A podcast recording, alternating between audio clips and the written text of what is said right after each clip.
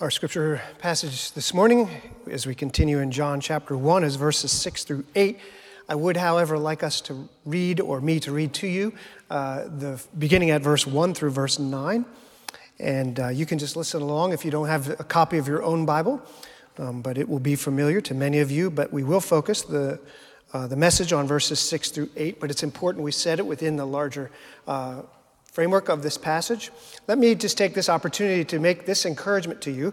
Perhaps it would be a good new practice, perhaps for some of you, to bring your own copy of God's Word, since we no longer provide uh, Bibles in the pews for obvious reasons, so that as the sermon goes along, you can follow along and, and flip back and forth to patch, passages that we might uh, reference. So, just an encouragement to you. But this is God's Word. John 1, beginning at verse 1.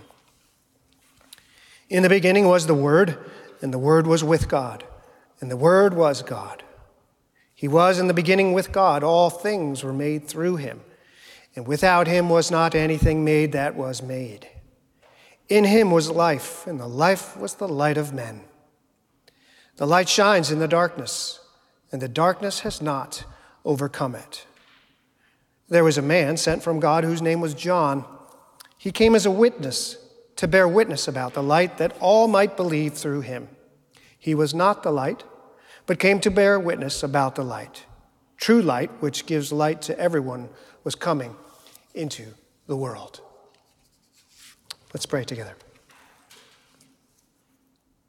Father, there's so much darkness in the world, uh, so much brokenness and sin. And in this season, we celebrate that the light has come and he will come again to make all things fully new.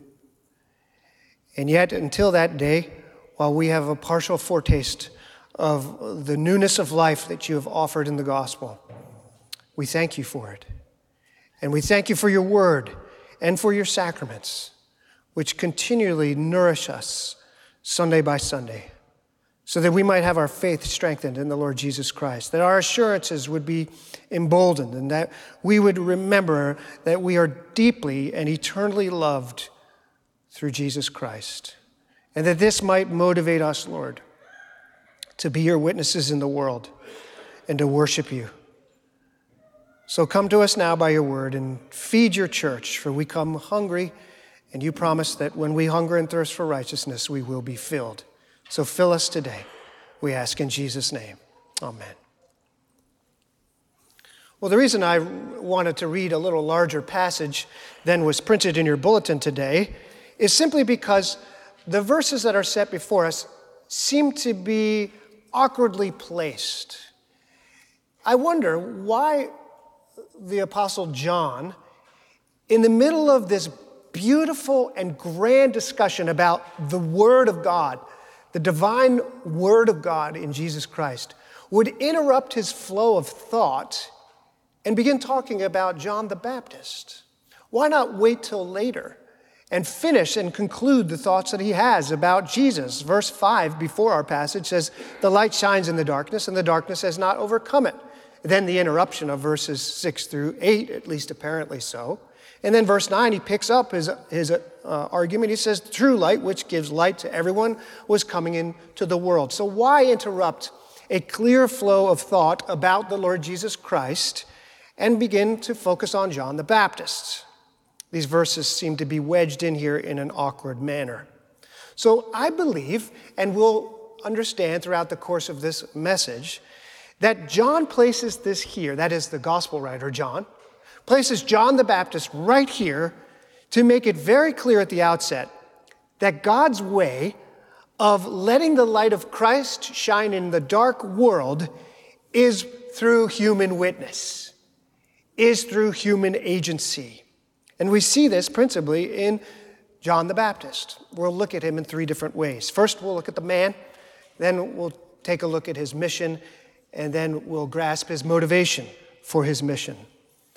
The text begins There was a man sent from God. I don't know about you, but that has always struck me as an awkward way to put it. Very odd. There was a man sent from God, very formal. Why, why do we need to tell? Why does John feel the need to tell us that this is a man sent from God? Well, I believe this also helps us understand why John put this here in the middle of this wonderful passage about Christ. Because as you read the pages of the Gospels, you'll discover that early on in Jesus' ministry, and even early on in the, in, the, in the church's birth, there were some of John the Baptist's disciples that misunderstood him to be the Christ. Luke chapter 3, verse 15 tells us that many of John the Baptist's disciples were wondering whether or not this John was the Christ. John 1 20 we're told that the Pharisees came to John the Baptist and said, Are you the Christ? Who are you in this peculiar ministry of preaching a kingdom at hand and preaching the baptism of repentance? Are you the Christ? And at that point, John the Baptist again strenuously confessed that he was not the Christ. Then, as you come to Acts chapter 18, as late as cha- Acts chapter 19, excuse me, we find the Apostle Paul arrives in Ephesus and that there were people there that only had been baptized according to John's baptism. They only experienced water baptism, but had not yet received the Holy Spirit because they had not yet heard of Christ, the true Messiah, and they needed to be baptized in Christ's name and therefore be baptized according to the Holy Spirit. And then when you consider that John makes a point to say John the Baptist is a man, it causes us to pause and to see how different he is than the one who was just described in the first five verses as the divine eternal Logos, God Himself, who was with God in the beginning, who was and is God and always will be God. In comparison to that one who is the Christ, who is the light of the world, we have this John the Baptist, who's a mere man. He's mortal. As devoted as he was to his ministry, as sincere and earnest as he was in his faith towards God, as faithful of a prophet he was to proclaim and herald the coming of the Messiah in Jesus Christ, he was still a man. He was flawed, he was sinful, he had weaknesses. And what this tells us is that God chooses to use mere mortals, men and women boys and girls, even, just like you and just like me, to herald his message, to proclaim his message, to, to witness to the Messiah. But mere mortals, God has chosen and purposed to use. He could have done it another way. He could have spoke from heaven. There are thousand ways that God could have done it. But in order for this light to shine in this dark world, he's used using and has used from the beginning human agency. So John is simply a man, but a man on a mission. And that's what we come to next. His mission was not his own. We're told here he was sent from God and later on in verse 8 that he came from God. This sent from God is an indicator that he didn't devise his own mission. This wasn't his plan, this was God's mission. And he was sent out on God's plan to declare what God wanted him to declare. Jesus Christ came as God, and John the Baptist came from God. He was sent, in fact, and that word sent is a, is a technical word that indicates that he is commissioned by one who has authority. And the one who is commissioned bears the authority of the one who commissioned him. So while John was only a man and a mere mortal, he was a man with a very important mission. And his mission was this to witness, to testify to the light of Christ. This word for witness or testify is drawn from the courtroom, of course. If you're an attorney and you want to put someone on the witness stand, who do you place on the witness stand? You place someone who's competent, someone who is reliable and credible, someone who has seen things and witnessed things and experienced things. And God sets John the Baptist on the cusp of the kingdom of God coming in at this place in redemptive history, as it were, on the witness stand. And he testifies that he's not the Christ, but this one who comes after me is before me, John says. He is the Christ. I am unworthy to untie his sandals. He must increase and I must decrease. He is the Son of God, the Lamb of God that takes away the sin of the world. All of that is what John the Baptist testified to in his earthly ministry. He testifies to what he has heard, what he has saw, what he has experienced, and he's experienced that this is the Messiah. He sent him to bear, to bear witness about the light. Three times here he uses the word witness, and three time, times he uses the word light. And John's point here, that is the John who wrote this book, is to make it clear that John the Baptist isn't the light, he's simply the lamp, if you will. The lamp isn't the light, but the lamp is the agency that creates the light. Think of it this way John testifies to Christ like the moon testifies to the sunlight right? There's no light on the moon. It only lights up as it reflects the greater light of the sun. And so, too, here, John, as it were, is a witness, a reflector. He's not the light, but he's the one from whom the light bounces off and shows that it is Christ. He serves as a witness to the light. I think it's an appropriate thing to pause here, time to pause here, and to consider that we too are called, just like John the Baptist, to witness to Christ's light and life giving gospel, to testify to the truth that Jesus still saves sinners, that he brought me from death to life. I once was in darkness and lost in my sin, hopeless, condemned. And the light of God's gospel in Christ, because someone testified to its veracity, someone testified to its uh, historical reliability. And the Spirit of God testified in my heart that this one is the Christ. I no longer remain in darkness, but I'm in light. And if you're a believer, it is the same for you. And you are now called to testify and to witness to that light. John the Baptist certainly served a unique role in the unfolding of God's redemptive history. But God's redemptive history in one sense, is not over. He's still saving people through the agency, through the ministry, through the witness and proclamation of humans, just like you and just like me, with all of our fears in doing so, all of our failures in doing so, all of our weaknesses and insecurities in doing so. He still uses us to testify to this dark world that light has dawned. We are no less commissioned than John the Baptist. That's what Jesus says in Matthew 28. Go, therefore, and make disciples of all nations, baptizing them in the name of the Father and of the Son and of the Holy Spirit, and teaching them to obey everything that I commanded you. And lo, I am with you always till the end of the age. It might feel like it's the end of the age, but the end of the age hasn't come yet. So there's still work to be done. We're still in this ministry of being commissioned to witness to Christ.